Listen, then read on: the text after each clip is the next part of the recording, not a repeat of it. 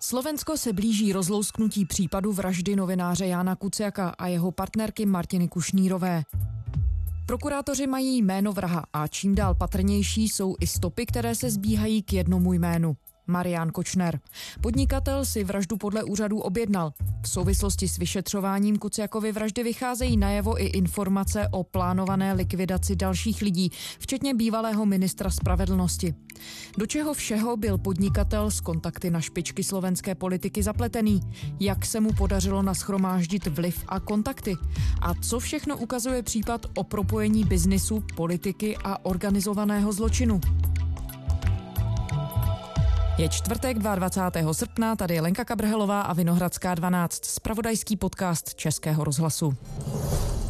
Špeciálna prokuratúra preveruje správy medzi Marianom Kočnerom a predstaviteľmi štátu a justície. V dohľadnom čase sa dozviete, kto vystupuje, kto komunikoval a kto pravdepodobne sa dopúšťal protiprávnej činnosti.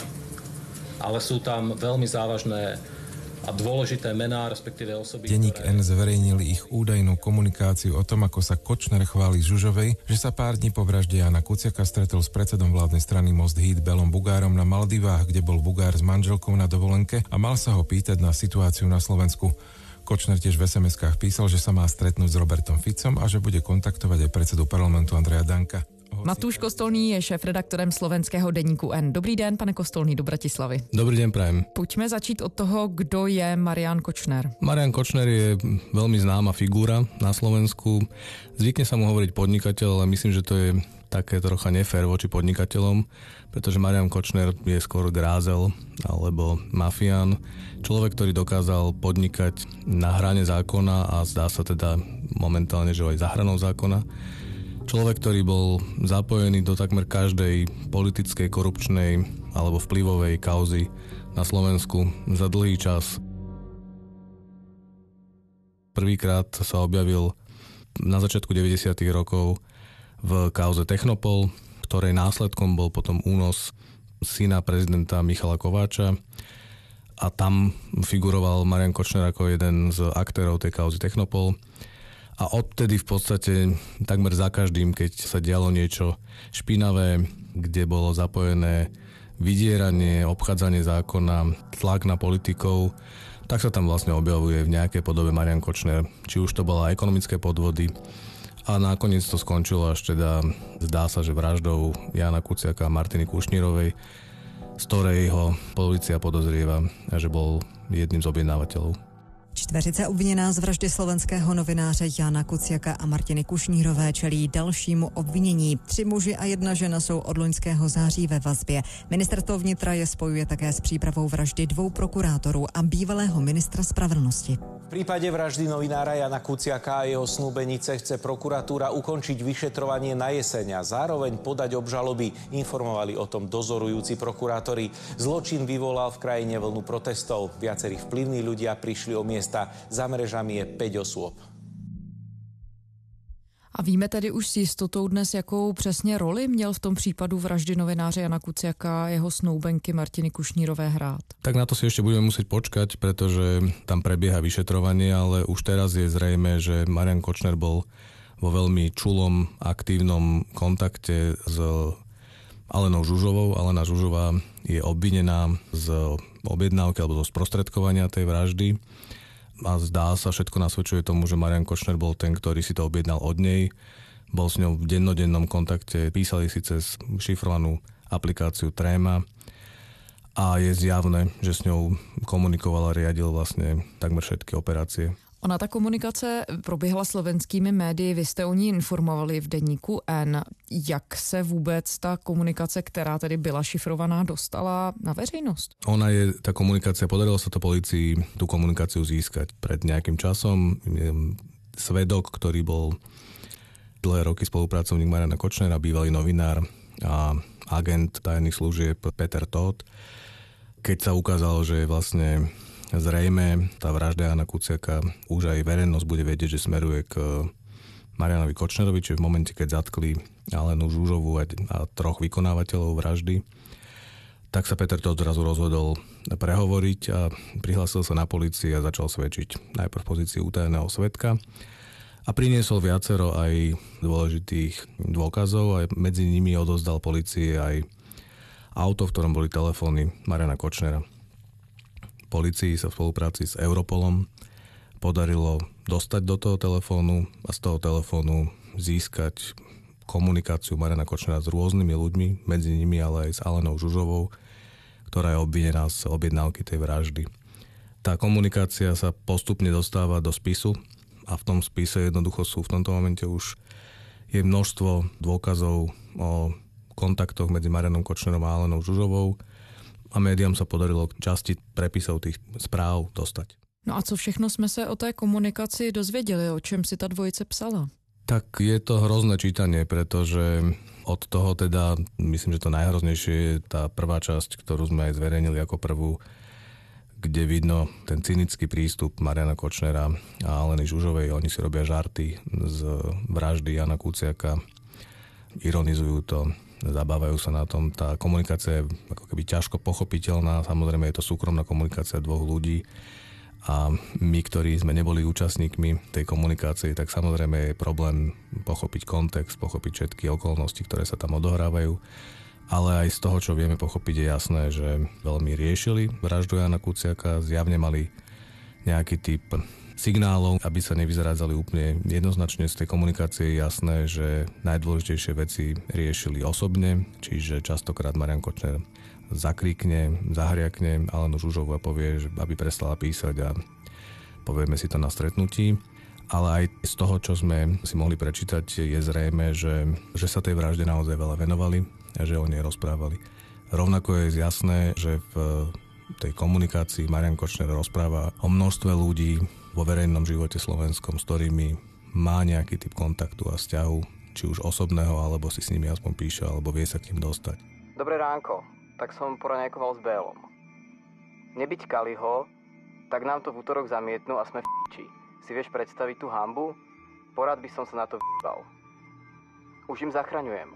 V nedelu mám stredko s hranolom, strašne ho pošlem do či. Pondelok budem vedieť, čo Kali vymyslel. A to nie sú hociakí ľudia, to sú ľudia od bývalého premiéra Roberta Fica, o ktorom hovorí, že sa s ním ide stretnúť, či sa naozaj stretli, nevieme, lebo Robert Fico to samozrejme všetko zľahčuje a popiera. Môžeme ísť na detektor vždy, kde chcete. Ja som sa absolútne s pánom Kočnerom nikdy nestretol v situácii, ktorá je popisovaná v denníku N. To sú neoverené informácie. Ale vieme napríklad to, že boli jeden čas susedia v dome daňového podvodníka Ladislava Bašternáka a oni mali vedľa seba dva byty, bývalý premiér Robert Fico a Marian Kočner, takže to stretnutie nie je taká nepredstaviteľná vec a v skutočnosti asi stačilo zaklopať na dvere a mohli sa vidieť. Naznačuje tá komunikácia veľmi čulý kontakt s bývalým ministrom vnútra Robertom Kaliňákom, ktorý bol ministrom vnútra viac ako 10 rokov a je dnes zrejme, že práve on vytvoril systém, ktorý dnes sa odkrýva a to je systém, kde mafia mala priamy kontakt na policiu, prokuratúru a minister vnútra Kaliňák sa celé tie roky tváril, že všetko je v poriadku že žiaden problém nevidí. Bol to on, kto zľahčoval za každým nejaké upozornenia na to, že to teda nie je v poriadku, že sa tu stávajú aj trestné činy, ktoré sa nevyšetrujú. Tam na to vždy prichádzala tá už známa slovenská odpoveď politikov ako Robert Kaliňák, ale potom aj samozrejme vyšetrovateľov a prokuratúry, že skutok sa nestal. Na to, aby sa stíhala korupcia na najvyšších poschodiach, by ju museli tí najvyšší predstavitelia páchať. Povedzte mi jeden príklad za minulý rok, kde na najvyšších poschodiach politiky bola spáchaná korupcia. Prosím aspoň jeden. Nestala sa. Dnes vieme, že sa stali mnohé skutky a to najodpornejšie je, že sa stala aj vražda Jana Kuciaka. V tej komunikácii ale aj sú spomínaní prokurátori, sudcovia, policajti. Čiže je zrejme, že Marian Kočner bol schopný minimálne komunikovať alebo hovoriť o tom, že komunikuje s ľuďmi, ktorí mali vyšetrovať napríklad aj jeho. Z toho, co říkáte, se zdá, že v podstatě existovala taková alternativní struktura uvnitř slovenských státních struktur a úřadů, která byla tedy napojená na slovenskou mafii, respektive na aktivity Mariana Kočnera? Áno, je to, znie to hrozivo, keď to počujem, ako to hovoríte, ale je to tak. Na Slovensku dlhé roky boli niektorí ľudia, myslím si, že ich môžeme nazývať mafiánmi alebo kriminálnikmi, boli schopní beztrestne páchať zločiny, lebo vedeli, že budú krytí na policii, v prokuratúre a budú mať v konečnom dôsledku aj veľké politické krytie a tým pádom vlastne unikali spravodlivosti dlhé, dlhé roky. A to sa dialo, nie je to iba môj komentár alebo moja novinárska analýza. Pozvali sme vás, aby sme vás informovali o niektorých nových skutočnostiach a o aktuálnom stave vyšetrovania úkladnej vraždy Jana Kuciaka a jeho partnerky Martiny Kušnírovej. Tento týždeň mali tlačovú konferenciu špeciálnej prokuratúry, ktorí vyšetrujú tento prípad a odohrala sa tam veľmi, povedal by som, že neštandardná, veľmi zvláštna vec, že v nejakom v jednom momente tí prokurátori vyzvali.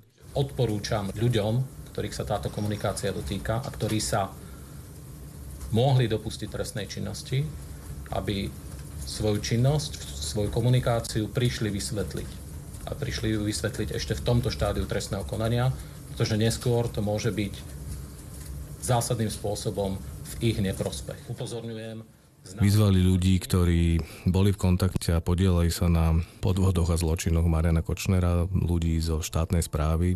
Povedali, že nemyslia politikov, že myslia skôr ľudí zo štátnej správy, čiže ja si to prekladám ako ľudí z policie, prokuratúry a ďalších štátnych orgánov, aby sa sami prihlásili na policii a rozhodli sa svedčiť a povedali teda, aká bola ich účasť alebo aký bol ich podiel na aktivitách Mariana Kočnera, pretože keď to neurobia, tak sa ich pozícia výrazne zmení. A bolo jasné z ich komunikácie, že to nerobia na blind, jednoducho naslepo, ale že majú už dôkazy, ktoré ich vedú k tomu, že tu naozaj fungovala. Ja sa bojím, že to nebola paralelná sieť, ale že vlastne na Slovensku fungovanie štátu bolo tak prerastené, minimálne v bezpečnostných zložkách a na prokuratúre, prerastené ľuďmi, ktorí dokázali si vybaviť všetko. Bývalý prezident Andrej Kiska bol prvý, ktorý to nazval, že teda tu je mafiánsky štát, že vlastne tak naozaj fungovali tie inštitúcie, orgány, pretože sa nebavíme o nejakých radových policajtoch, radových prokurátoroch, radových sudcoch, radových politikoch, ale bavíme sa o bývalom prezidentovi policajného zboru, ktorý sa ukazuje, že bol vo veľmi čulom kontakte a zdá sa podľa výpovedí že napríklad novinárov dal lustrovať práve on, že teda bola to jeho požiadavka. Bavíme sa o bývalom generálnom prokurátorovi, bavíme sa o ďalších špičkách prokuratúry, ktorí boli v kontakte s Marianom Kočnerom alebo s jeho volavkou Alenou Žužovou. Bavíme sa o bývalom premiérovi, bavíme sa o bývalom ministrovi vnútra, bavíme sa o sudcoch Najvyššieho súdu. Čiže tá miera prerastenia štátu mafiou je úplne šialená a nebývalá. Jak šokující všechny tyhle informace jsou pro vás, novináře, pro slovenskou veřejnost? Tváriť sa, že, že to je úplne prekvapenie, že niečo takéto sa deje nemožno, pretože za tých viac ako 10 rokov vlád Roberta Fica sme o mnohých prípadoch písali, v mnohých prípadoch sa hovorilo, ale napriek tomu vidieť to takto pokope, vedieť, že to skončilo vraždou nášho kolegu a jeho snúbenice, vidieť tú absolútnu chladnokrvnosť v tej komunikácii a to totálne zneužívanie štátu na svoj vlastný prospech.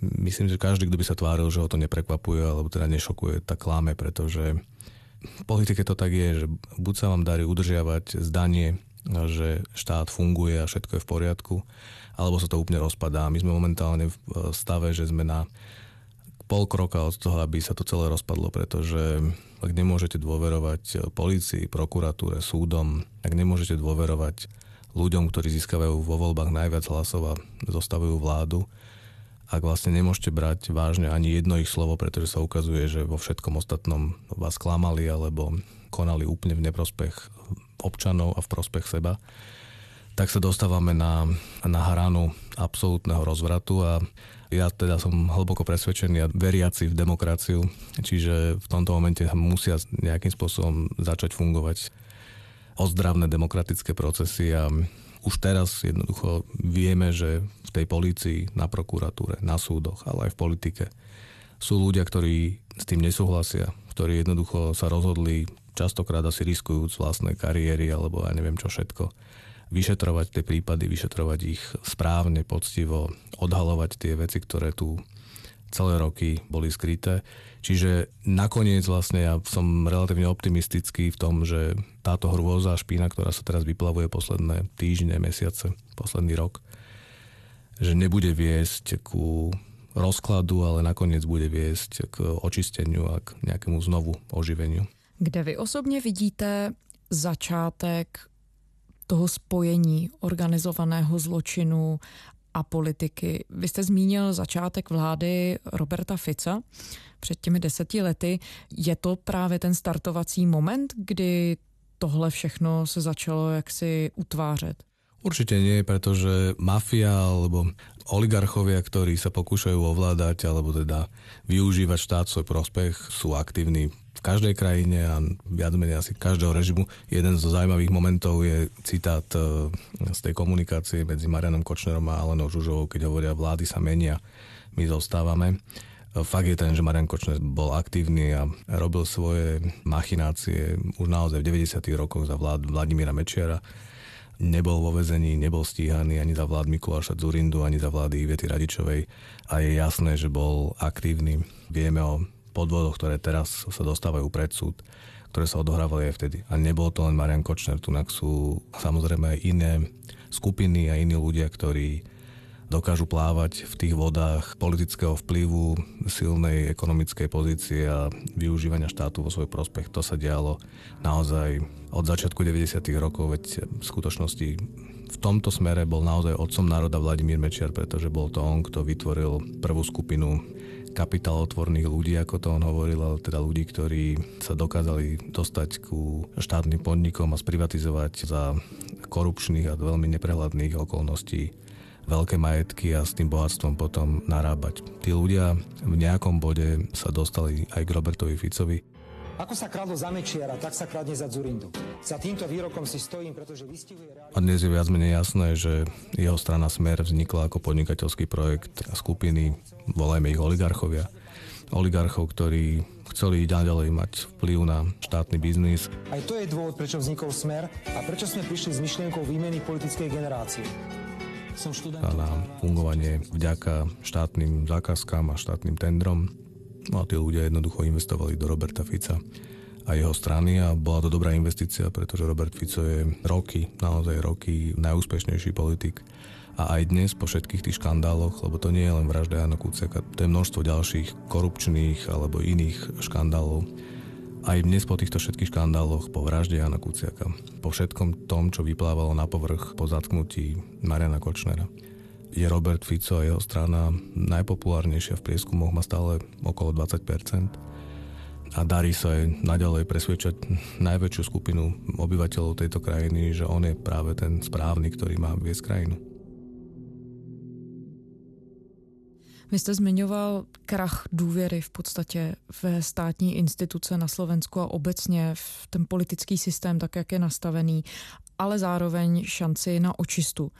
Co se z vašeho pohledu musí všechno stát, aby ta očista opravdu proběhla k tomu, aby se ty struktury, které se teď odhalily v souvislosti s vraždou Jana Kuciaka a Martiny Kušnírové, podařilo opravdu zlikvidovat a nastartovat nějakou novou fázi? Naozaj tam musí dôjsť k úplne k zásadnému očisteniu dobrého mena tých inštitúcií, ale aj vlastne vedenia štátu.